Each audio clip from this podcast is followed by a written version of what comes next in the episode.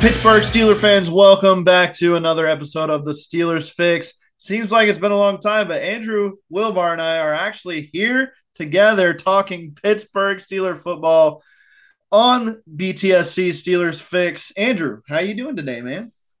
I'm doing well. Things are staying busy right now. I'm watching as we're recording. I'm watching the Monday night game. I need Saquon Barkley. Yeah.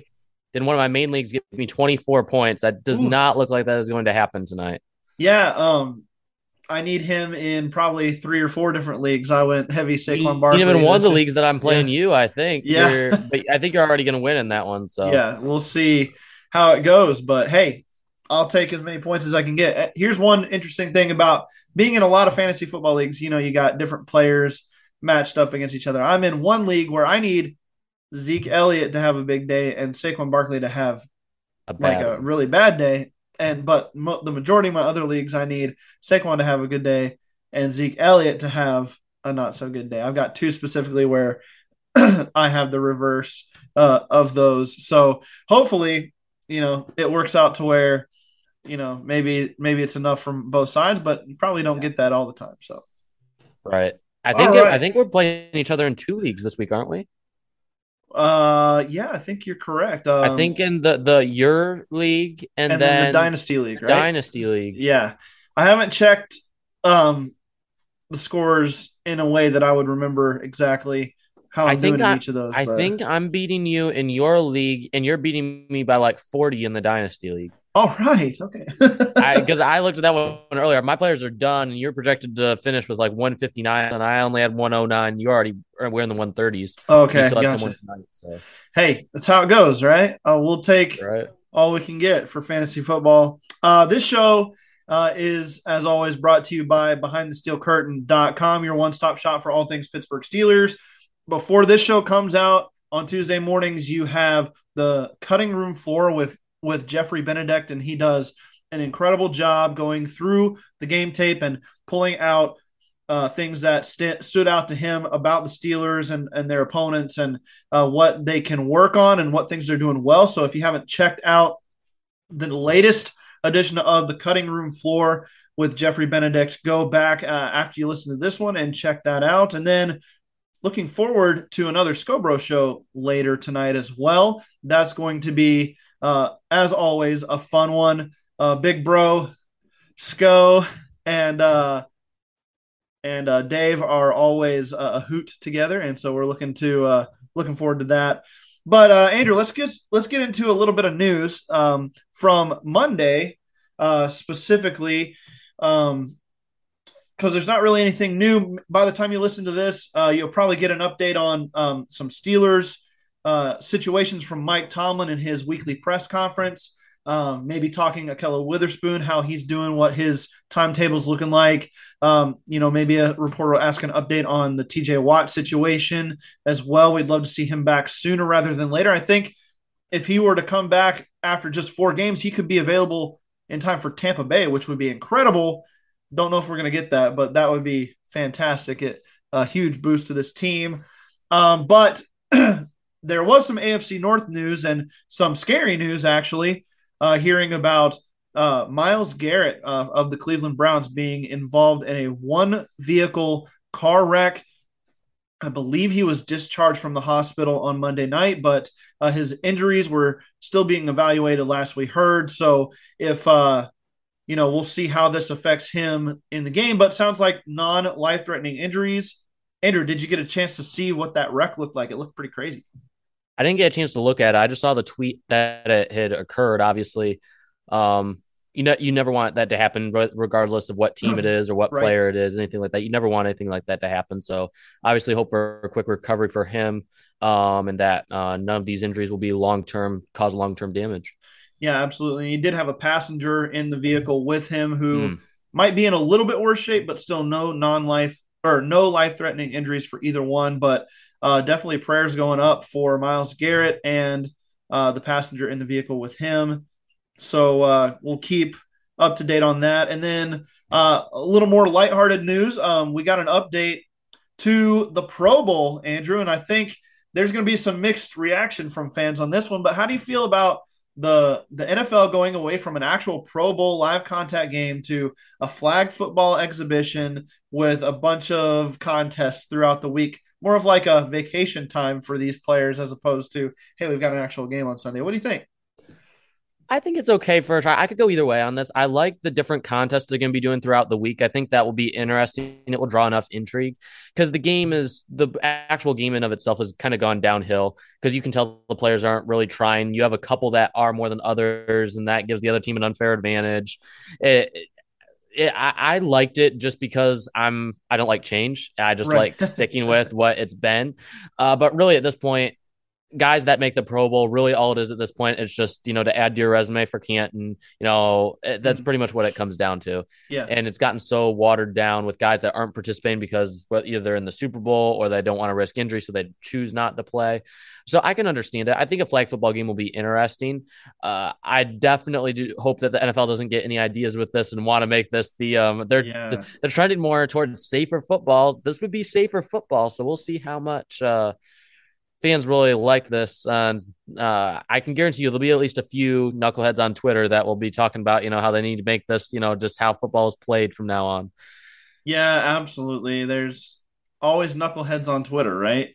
And uh, I, you know, you talked about not liking change. I think we're going to talk a little bit more about that later in the show, Andrew Wilbar. But the title of today's show is debating Mitchell Trubisky should he get more time, or should the Steelers go ahead and bring in Kenny Pickett? We're going to get to that in the second half of the show, and Andrew Wilbar and I are going to have a knockdown drag out about what should happen uh, with the Steelers moving forward at the quarterback position. So definitely stick around to the second half of the show, Andrew. Who's going to be the one that's going to defend Mason Rudolph? See, uh, he uh, is being an inactive participant on Sundays kind of removes him from the conversation at this point. But I think you could argue that uh, he has looked better than uh, some of the quarterback play we've seen this year so far. True. Uh, so yeah, no defense of Mason Rudolph here. We'll we'll leave that up to uh, other pundits and whatnot. So um, that was the news, though, uh, ladies and gentlemen. And so before we get to the second half of the show where we're going to do uh, our knockdown drag out argument over Mitch Trubisky versus Kenny Pickett. Um, actually, you know what I'd like to see, Andrew, is a knockdown drag out between Mitch Trubisky and Kenny Pickett for the starting job. And whoever wins that just wins the starting job. What do you think? I feel like that would turn almost into I locker room would be trying to turn it into like a beauty contest. Oh, okay. And stuff between the Mitch look and the Kenny look and see who woo and yeah. I, I, don't know. I don't think that would go over well.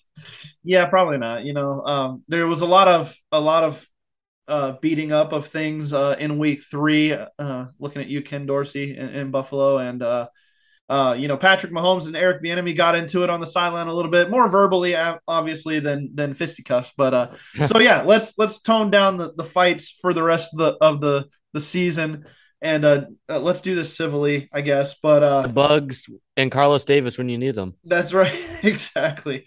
Uh, okay, so let's before we get into into that in the second half, let's look ahead to Week Four here because we're coming off a, a, a two games in a row where the Steelers have looked less than stellar and uh, have gotten beat in in response to looking bad, I guess, beating themselves a little bit, not making the plays when it's necessary having long uh, time frames where they're just completely ineffective on offense and the defense giving up long drives and uh, lots of time of possession, staying on the field a lot. So, Andrew, we're looking ahead to week four. We got uh, a Jets team that had a crazy win over Cleveland, but otherwise has uh, has looked pretty uh, inferior in uh, two other matchups uh, against AFC North opponents. Crazy first four weeks for the Jets, who run up against all four AFC North teams in a row. Baltimore, Cleveland, Cincinnati, and now Pittsburgh. Zach Wilson might be back in this game. We'll have to keep an eye on that. That could be a big development for this game. But Andrew, we want to talk about how can the Steelers beat the Jets in week four? How can they rebound and get to two and two before the really tough stretch comes up? What do you think? I was kind of on start, even though he's honestly looked better in some ways than what Zach Wilson did um, in the preseason before the injury and what he'd looked like in camp and all that stuff. I think that would have added to the storylines, you know, Flacco coming back to play Pittsburgh again. Yeah. And I would have been fine with it. We've, you know, had some decent success against Joe Flacco. Uh, but looking at overall, I think it comes down to can the Steelers adjust along the defensive line, the combination of Breece Hall and Michael Carter, the true thunder and lightning. There's it's almost a 50 Hall starting to get a little bit more come a little bit more efficient getting. I, I feel like it's getting to the point where this could be a breakout game. This seems like it's the perfect breakout game for Breece Hall. And the way that it lines up, the Steelers do not always do great against running back by committees when the pace and it just sometimes causes fits for the Steelers, especially against a team like the Jets, a team that team that the Steelers would struggle against unnecessarily. And I think that what's concerning. It should concern Steelers fans. It's just one of those games that always seems to be a trap on the schedule. It's something the Steelers struggle with every year under Mike Tomlin. There's always a game or two that the Steelers shouldn't lose. This year, I know the Steelers uh, right now do not look like a top team uh, when you watch them on the field, but still a team that, in all honesty, if you look at the matchups just straight ahead, the Steelers should beat based upon talent. But it still looks like a trap game. And it would not shock me if the Jets come away on top of this one, not because of the Steelers' offense being inferior to the Jets mm. or even because of the play calling being bad, just because of Mike Tomlin and getting over the hump in these games. And the Steelers just always tend to struggle. And there's always that player who comes out of nowhere who nobody's ever even heard of who has a huge game. Yeah. I'm afraid that that's going to happen this week. Yeah, we saw that uh, even though the Steelers didn't lose last year to the Bears, we saw Justin Fields have by far his best passing outing yep. ever against Pittsburgh. Uh, threw for over 300 yards passing, and I mean, I don't think he has even 200 through three weeks uh, in 2022. So, you know, I I agree with you. There's there always seems to be you know that that group that that game that the Steelers shouldn't lose that uh, they should have a talent advantage on both sides of the ball and they just blow it. But I don't know if that's going to happen this year against the Jets because I think the Steelers realize that they're up against a wall. They see the upcoming schedule. They know that they're not the Ben Roethlisberger led teams of yesteryear. They know they don't have TJ Watt in there to make things easier on the defensive side. So I think they're going to get up for this game, and Mike Tomlin's going to put it to him straight. I, I believe that that that they're stinking up the joint right now, and that can't happen if they want to beat the Jets. I think one of the things that frustrated me the most about the loss to uh, the the Browns was the success the Steelers were, had running the ball in the first half. Uh, 4.7 yards a carry throughout the whole of the game, but it was more than that in the first half and then Matt Canada just decided I don't want to run the football anymore, or you know the Steelers got themselves into some situations where they put themselves in third and long because of some short runs, and so it was like ah the run's not working anymore, and and they just gave up on it. But I don't think you can do that. This offense needs a running game to be successful in the passing game, and I think that's part of what made the offense so effective in the first half before it went completely downhill. And uh, Jaylen Warren, needs to be a part of this running game uh, in more, you know, a bigger facet than he was even in week three. And that's nothing against Najee Harris, but the way that they feed off of each other and the the difference of styles, I think could be a huge boost to this offense moving forward. And I think they got to establish the run in this game to have a chance. And then uh, moving to the defensive side of the ball for the Steelers, um, Alex Highsmith has four and a half sacks this year. That's the league lead in sacks uh, going into Monday Night Football, and you know he he's getting to the quarterback. We know he didn't do it in Week Two against the Patriots, but he got there one and a half times again uh, against Cleveland uh, to add to his three from Week One. So pressuring Wilson or Flacco, whoever's back there. Wilson because he's coming off an injury, he's going to be a little bit rusty if he's there. Flacco because he's basically what Ben Roethlisberger was last year, and that's a Stone Age pony in the pocket, not going anywhere. the defense has to put pressure on these guys because the stable of weapons, like you talked about, uh, is pretty good for the Jets, and and those guys can win some one on one matchups. So, any last thoughts on the Jets Steelers before we move on? Well, one favorable thing for the Steelers is that the Jets' offensive line is still relatively young. They've gotten better, they've improved, they've added pieces both through free agency and the draft, but they haven't gelled yet. They're still young. They still make some mental mistakes. If the Steelers can get in their heads early, get some success in that first quarter, the Steelers may be able to impose their will at, at the beginning of the game. But if the Jets go down the first drive and they're able to run at will, it could be a long afternoon. Absolutely. I believe this is a Steelers home game, correct? I believe so. Week four, yeah. So that'll be a big deal as well. Get that home crowd uh, working with the defense, and let's bring home a win. Let's get let's even this thing up to 500 before uh, we get to a pretty tough stretch with uh, Buffalo, Tampa, and uh, who's who's after Tampa? It's uh, sorry, I don't have the schedule right in front of me. Buffalo, Tampa, Miami, and then Philadelphia, all before the bye week. That's going to be uh, quite the stretch there, and the Steelers are going to need to have the best record they can possibly get going into those matchups. All right, before we get to the second half, and I know we're pushing it off a little bit on you, but we're going to get there. We're going to talk Kenny Pickett versus Mitch Trubisky. But before we do that, it's time for the weekly two minute drills. Andrew, we're going to start off with you. Your two minute drill on some of the prospects that caught your eye this last week and that you want to keep an eye on moving forward. So I'm going to set a two minute timer here and we'll get it going in three, two, one. Hit it. Well, if you want to talk about quarterbacks, since we're talking about them in the second half, how about Hendon Hooker of Tennessee? 22 of 28 for 349 yards and two touchdowns. He also ran the ball for 13 times and 112 yards and a touchdown on the ground against Florida, leading them to a big victory. Keep an eye on him in the middle rounds. If there's a scenario where neither Mitch Trubisky or Mason Rudolph are there next year. If mm. Hooker doesn't go in the first round, like a few mock drafts are even projecting now, don't be surprised if he's a guy the Steelers look at maybe at the beginning of day three if he falls that far. I kind of doubt it at this point, but just a guy to keep an eye on. Uh, but other positions, uh, DJ Turner. I, I haven't talked about too many Michigan prospects in terms of the 2023 draft. DJ Turner is a stud. He needs to fill out his frame. He's not that good against run support yet. But this man, as okay, he was marked as a 4 2 8 in the 40 yard dash and a, a 629, a 629 in the three cone. That is unheard of.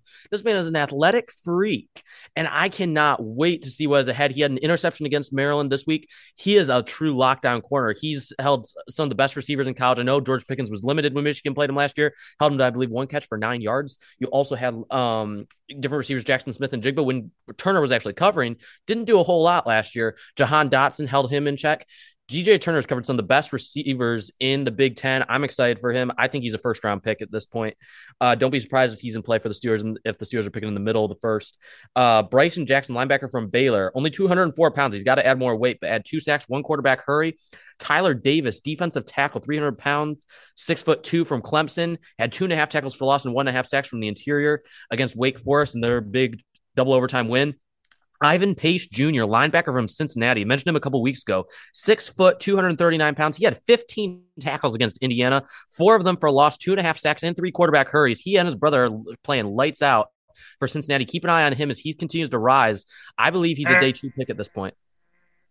Was that all right? You didn't give me any 10 second. I'm sorry. I totally forgot to give you the 10 second warning. all right. Check oh, out the rest man. of the website when the article comes out. There you go. Those are some names, man. And I, I watched that Tennessee Florida game and Hooker was insane in that game. Yeah.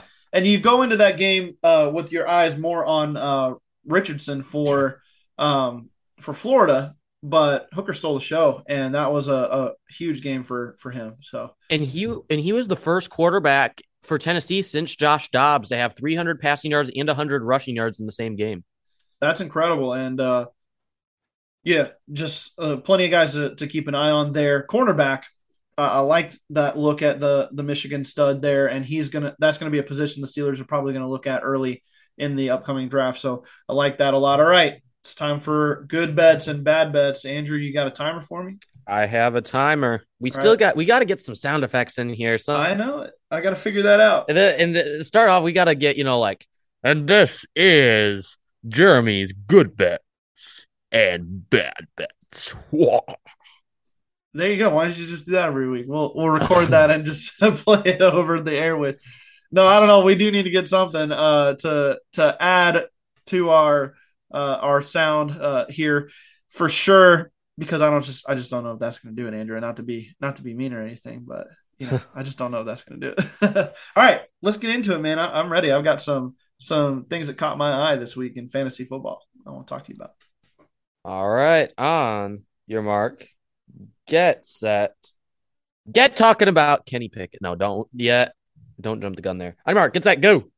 Yeah, not going to talk Kenny Pickett, but I am going to talk uh, some good and bad bets uh, moving forward. Uh, bad bets starting out this week because I keep not getting to them in time. So I want to make sure I get to the bad bets uh, because there's some things that I don't like. Jamaal Williams, he's having himself a good fantasy year, but that's not why I'm talking about him in bad bets. It's the fact that he is absolutely vulturing carries from DeAndre Swift in the red zone. Man, it's it makes me pull my hair out every time I, I tune into a a uh, Lions game, and I know Swift had an injury this week, and that messed with it as well. But once they get in the red zone, Jamaal Williams comes in, and that just oh, Swift does all the work to get down there. Let's keep him in. I don't know. They're not doing it. Justin Jefferson shut down two weeks in a row here, and he's probably a guy you spent maybe even a top three pick on in fantasy football drafts going into this season. So you can't like that. Maybe teams are figuring out how to uh, box in the Vikings' number one receiver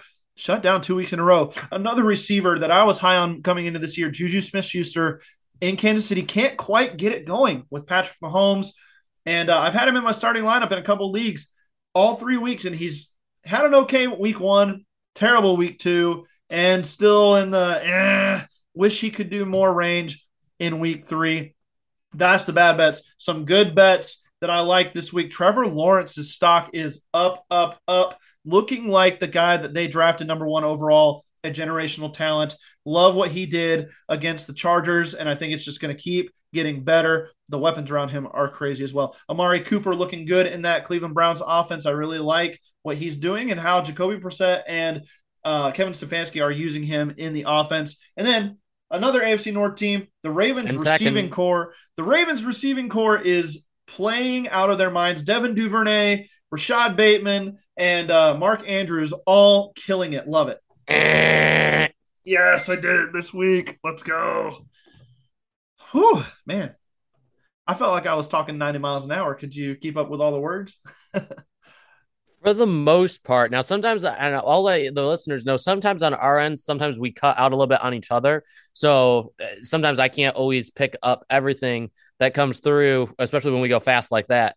um, but Justin Jefferson, I will say, if you're in a league with someone that's willing to trade him at a discounted yeah. price, go for it now because I think uh, his schedule is pretty favorable as it gets toward the end of the year. If you start looking toward the playoffs, the couple weeks before leading up to that, when you may need to get into the playoffs, he's got some favorable matchups. So he's a guy I would not be afraid to go after in a trade. Yeah, and O'Connell's going to figure out how to get him back involved. Defenses might have figured out something, but they'll figure it out.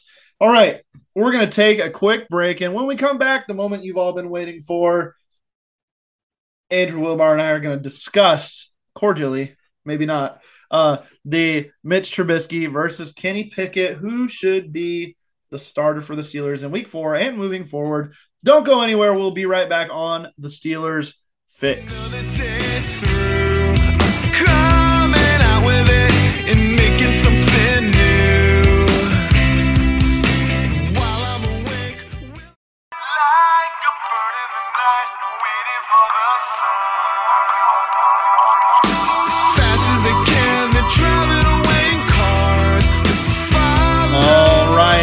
Welcome back to the second half of the Steelers Fix. Again, this podcast brought to you by BehindTheSteelCurtain.com, your one-stop shop for all things Pittsburgh Steelers. Andrew, we've got a topic here that uh, is all the rage in Steelers Nation, and uh, it's the quarterback battle. It's the quarterback position for the Pittsburgh Steelers. It was a battle in the preseason. It was a battle in training camp.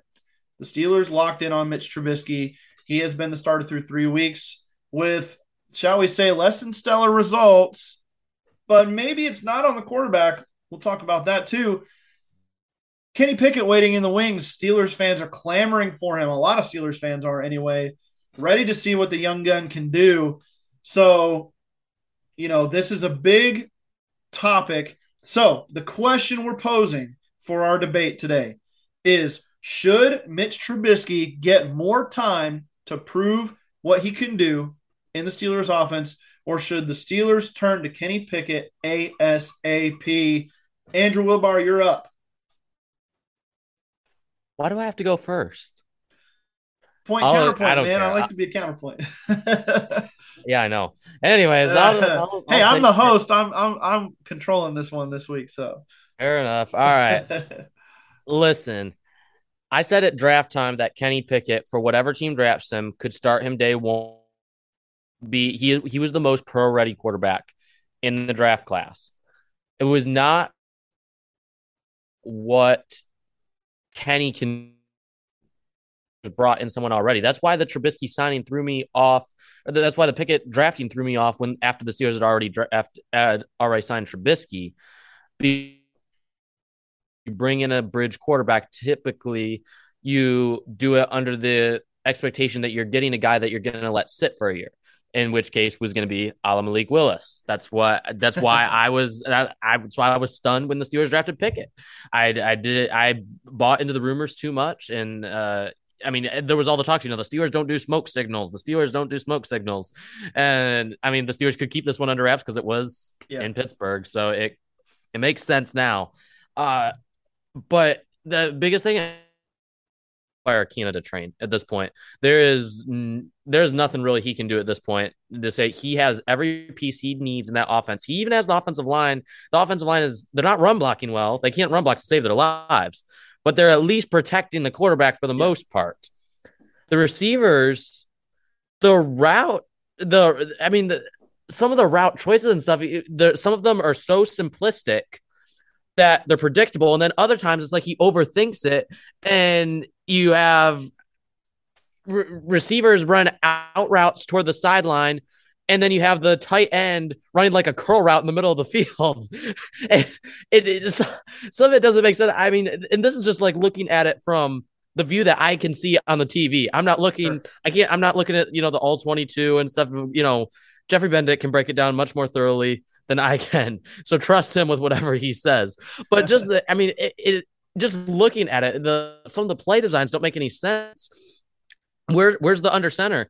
Where is well, I mean, Mitch Trubisky even had some designed runs in Chicago. I mean, it, it, at this point, if the Steelers are confident in Mitch Trubisky's ability to lead the team, but they aren't confident in get in making that decision yet, why not let Mitch be Mitch? Let him run the ball. Let him be mm. reckless if, if he gets injured, I mean, it's a poor way of saying it, but if he gets injured, okay, you have Kenny, but let him play it if he wants to be reckless. I mean, if you want to talk about a way that would get the that would win the fans over, like a Josh Allen like trucking a defender. Hmm. you know, on a run where he, you know, he doesn't slow down, anything like that. And Mitch is capable of doing. He's done it before you know, that would be what could help Mitch and give him the confidence he needs to move forward. I mean, if not, he's going to be injured, then you go with Pickett. But if he makes that out healthy, I think that's exactly what he needs and stuff. I mean, how many times have we seen when the pocket begins to collapse? Trubisky had an opportunity to run. He had five, 10 yards in front of him, easy. But it's like either he's so hesitant to run, and that's the thing. That's why I think it's Canada and or either Canada or, or a mixture of Tomlin as well, telling him not to run because Trubisky has always been more of the guy. If you know he doesn't like what he sees, he's willing to take off and run it. Now it's like the exact opposite, where Canada's telling him don't take off with the football and run it. But at this point, let Mitch be Mitch. Let Mitch do what he's comfortable with. He seemed to take a step of development in terms of his confidence, mm. sitting behind Josh Allen, a guy who has a similar play style, just a little bit um, better arm strength. Um, I, I think it makes all the sense in the world. Let Mitch be Mitch. Let him be reckless with the football. If he's willing to take a hit, go let him go out there and take a hit. Don't worry about any of this, you know, ultra conservative stuff. Give Mitch the opportunity to be him because I, I'm I don't regret saying that the Steelers should have brought in Mitch Trubisky this offseason. I do regret saying though that Matt Canada was could uh, be potentially a perfect fit for what Trubisky does. Because based on what we saw with Canada at times at Wisconsin at Pitt, it seems like the offense would have been perfect for Trubisky. That's not the same offense Canada is running right now. Yeah, man, I see where you're coming from. You know, you the talk all off season was Trubisky is going to be um, the perfect fit for Matt Canada's offense and be able to run it the way it's designed to be run. And so far, we're not seeing it work. So, you know, I see where you're coming from. But to me, Mitch Trubisky just doesn't look comfortable back there. He doesn't look like he's able to process the field in a way that uh, becomes a professional quarterback. And the if the first read's not there, he's busting out of the pocket and you know not taking advantage of the protection that he's been getting from the offensive line and trying to hit receivers that are well covered when there's wide open guys down the middle of the field. And uh, you know his his total rejection of the middle of the field. We saw a picture today on twitter of the steelers resodding the middle of the field and it was just a brown bare uh, center to the field all the way down from end zone to end zone. I was like just leave it that way. They don't use it.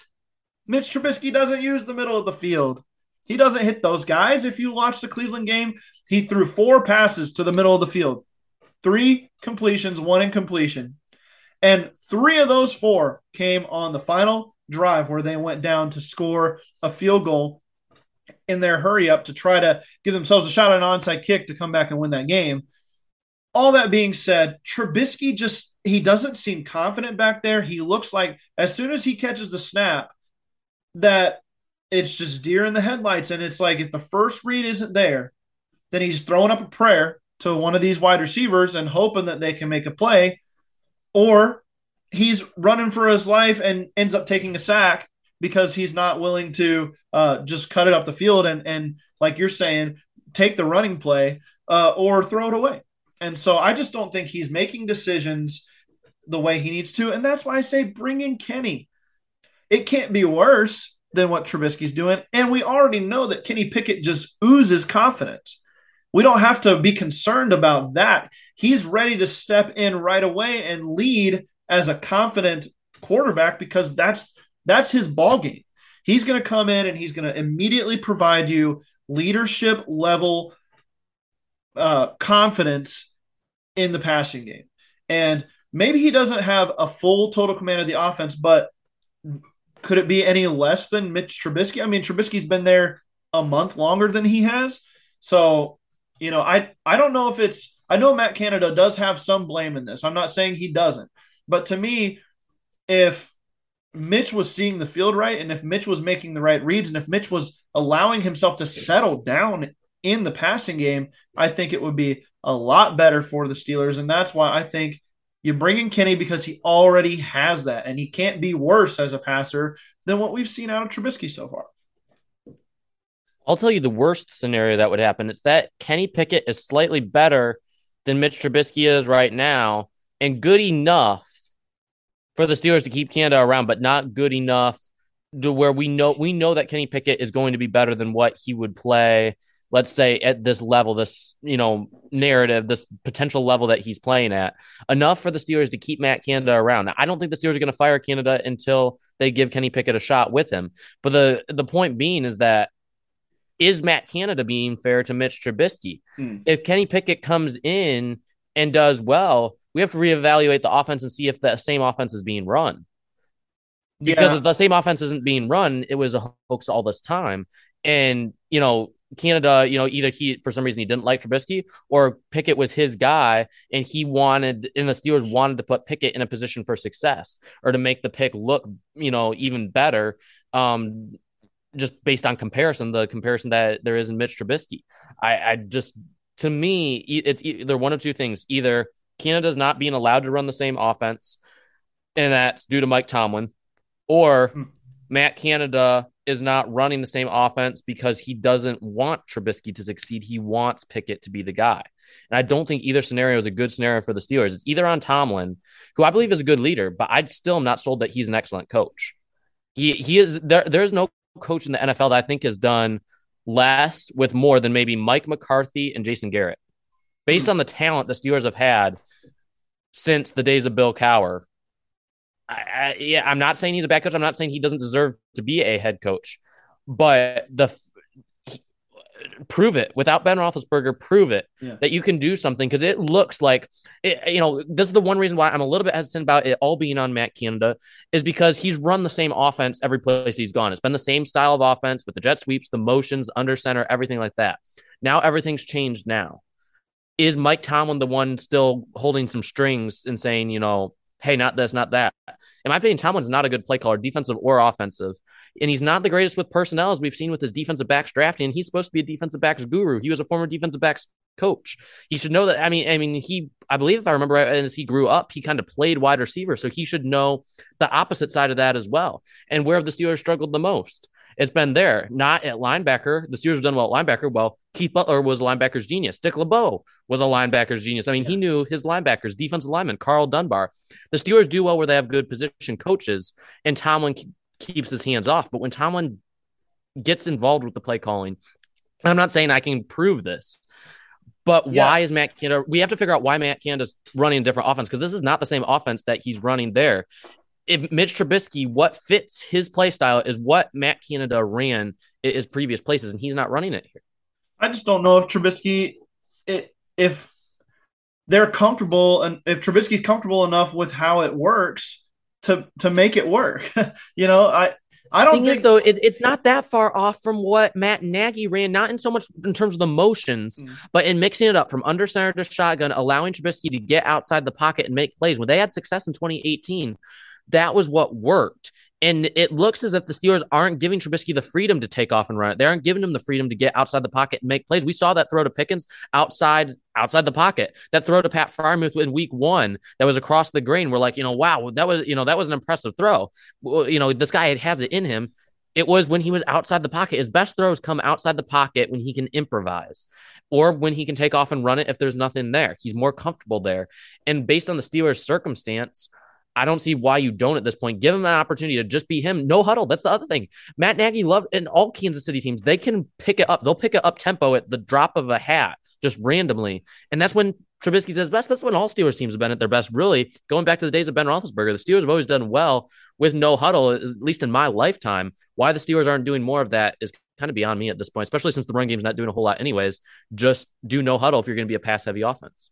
But see, when you talk about Trubisky and and just and the offensive coordinator, uh, you know, who coaching is it the issue or or is it Trubisky? I think it's Trubisky. I I just don't think the coaches have enough confidence in him to make plays uh, because when he gets out of the pocket, he's afraid to run. It's not that they're telling him not to; it's that he's afraid to go do that. If they didn't have confidence in him, though, why first place. They knew what he was capable of and what he was not capable of. He's put out both good and bad tape. Yeah, but the problem is that the tape he's putting out for them is inconsistent. And so they're using him as like obviously as like a bridge quarterback here, but they're not willing to see that Kenny Pickett could be the better option because he brings a confidence to him and he's just going to go out there and do what needs to be done. Can the reason Mitch is struggling is because when he gets outside the pocket, he doesn't see the field well. When they go no huddle, it works because it's quick read, quick read, quick read, and he can hit those. And he's not having to go through all these progressions and everything. But when they slow it down, when they try to hold the ball and when they get into third and eight or um, you know, second and long, and and you know the defense is coming at you. He gets he sees ghosts. He starts scrambling before he needs to, and he can't go to his his second and third read uh, without looking like a deer in the headlights. And I think that's the problem. Not necessarily the coaches are saying Trubisky just be so careful with this football because our defense can win. You don't have TJ Watt right now. Why would they say we our defense will lead us to victory if you just don't make mistakes if their best player on defense isn't on the field i don't get that thought process.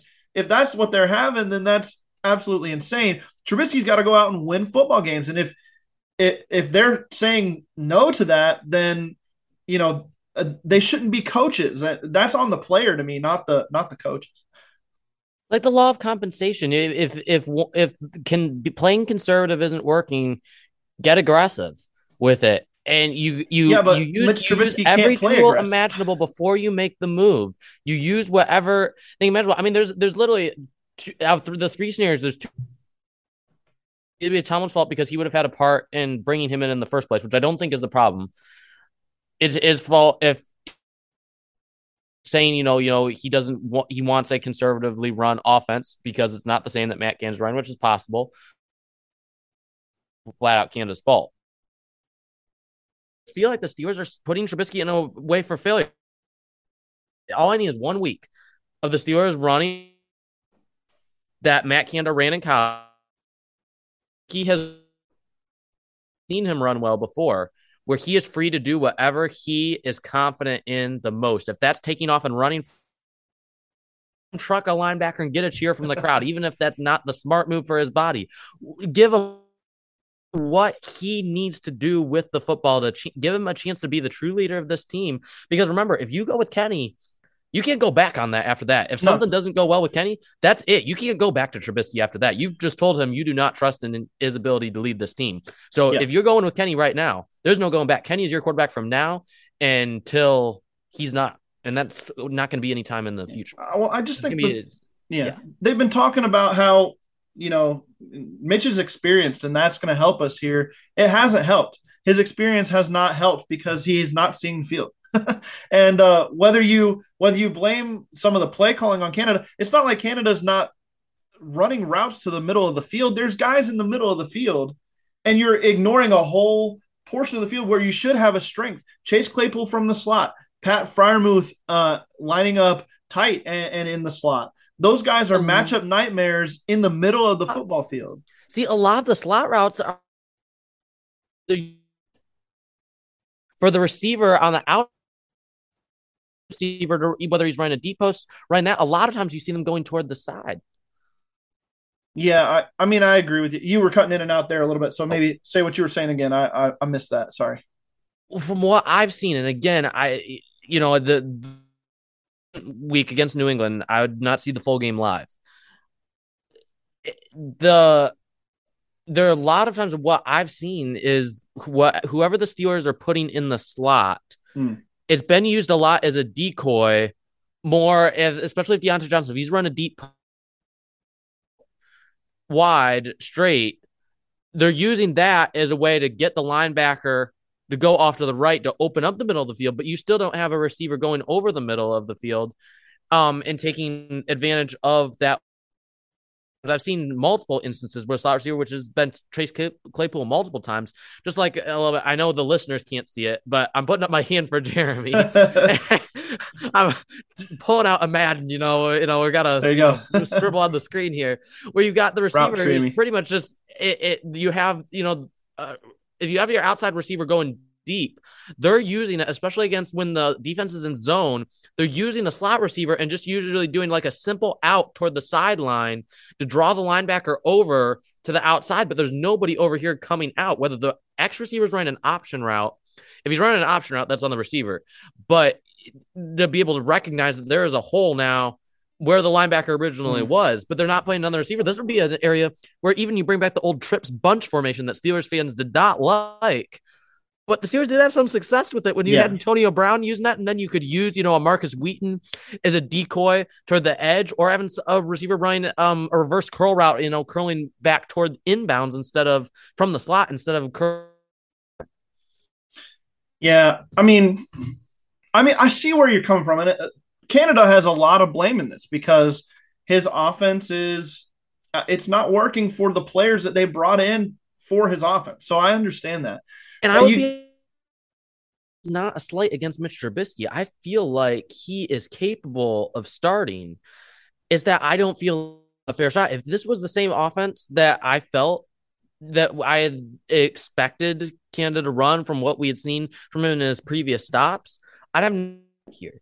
It's that it's different. Mm. Whether they feel Mitch is capable or not, give him a chance on game day and prove it to all of us one way or the other. If you okay, say you believe he is not capable of running the offense that we want to run, run it anyways, and proved that he isn't. That's yeah. to me it, just try. Well, on the field, I I think he's going. I think he is going to prove that he can't. I just think that's the case, and I just okay, uh, all right, that's fine. But I, let's at least prove it. Let's at least prove it. He's had three games, three games to do it. Not in that offense. This is a totally different offense. Week totally one, they offense. ran all the sweeps, all the jets, all the the stuff that you wanted to see, and he couldn't do anything with it. And then in week the two, ability to allowing him to roll. Where's the play action rollouts? Where yeah. are things like that? The play action rollouts to get him to go, you know, outside the pocket and make plays with his feet. We're not. They don't trust him to be able to turn turn his back to the field and then flip around and see what's going on again, and they the should move on. Whether or whether or not the trust is, I give them one full opportunity, whether the trust is there or not. Because at this point, it's not one of these. If it yeah. ain't working, they're not moving the ball. So at this point, give them a chance before you hand over the reins to at least give. Hmm. Uh, that we thought he was going to be playing in. All right. Well, I guess we're gonna have to agree to disagree on this, which was the point of the whole thing anyway. But uh, yeah, I mean, I totally I, I see where you're coming from. It it makes sense uh, from the perspective of you know just get out there and and do what you were planning to do and see if he can make it work. But I don't know. I think I think you'd have a better shot bringing in the rookie and letting him try it. And uh, it can't be worse. It could be a lot better. Could be.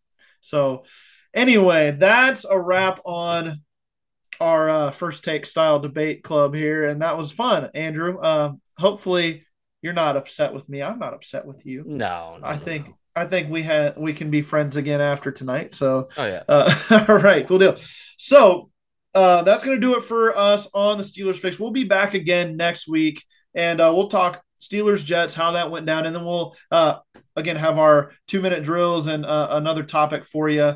Um, you can follow Andrew on Twitter at Andrew underscore Wilbar. And uh, Andrew, you got anything coming up on the website real quick uh, before we go? Um, check out the weekly draft articles. You know what I didn't get through in the two minute drill. It's gonna be in the article on uh usually runs on like Wednesday or Thursday. So just keep an eye out for that. And then um usually it runs on Saturday right before the noon games. Um, just kind of a primer for the day. You know, guys to watch for in the biggest games um, in terms of draft prospects. So keep an eye on that. There's going to be some big games this weekend. I know you got mm-hmm. NC State and Clemson. A lot of eyes will be on Devin Leary, but NC State has a couple other intriguing prospects, as does Clemson, although they have not always played up to par so far this year. Alrighty, and you can uh, follow me on Twitter at the bets 93 T H E B E T Z 93, and I'll have a new power rankings coming out as well as a fantasy starts and sits for Steelers and Jets. You can follow both Andrew Wilbar and me on Twitter and on the behindthesteelcurtain.com website. Don't forget to check out our other shows and all the online content as well. For Andrew Wilbar, I'm Jeremy Betts. The Steelers Fix is out. Have a great day.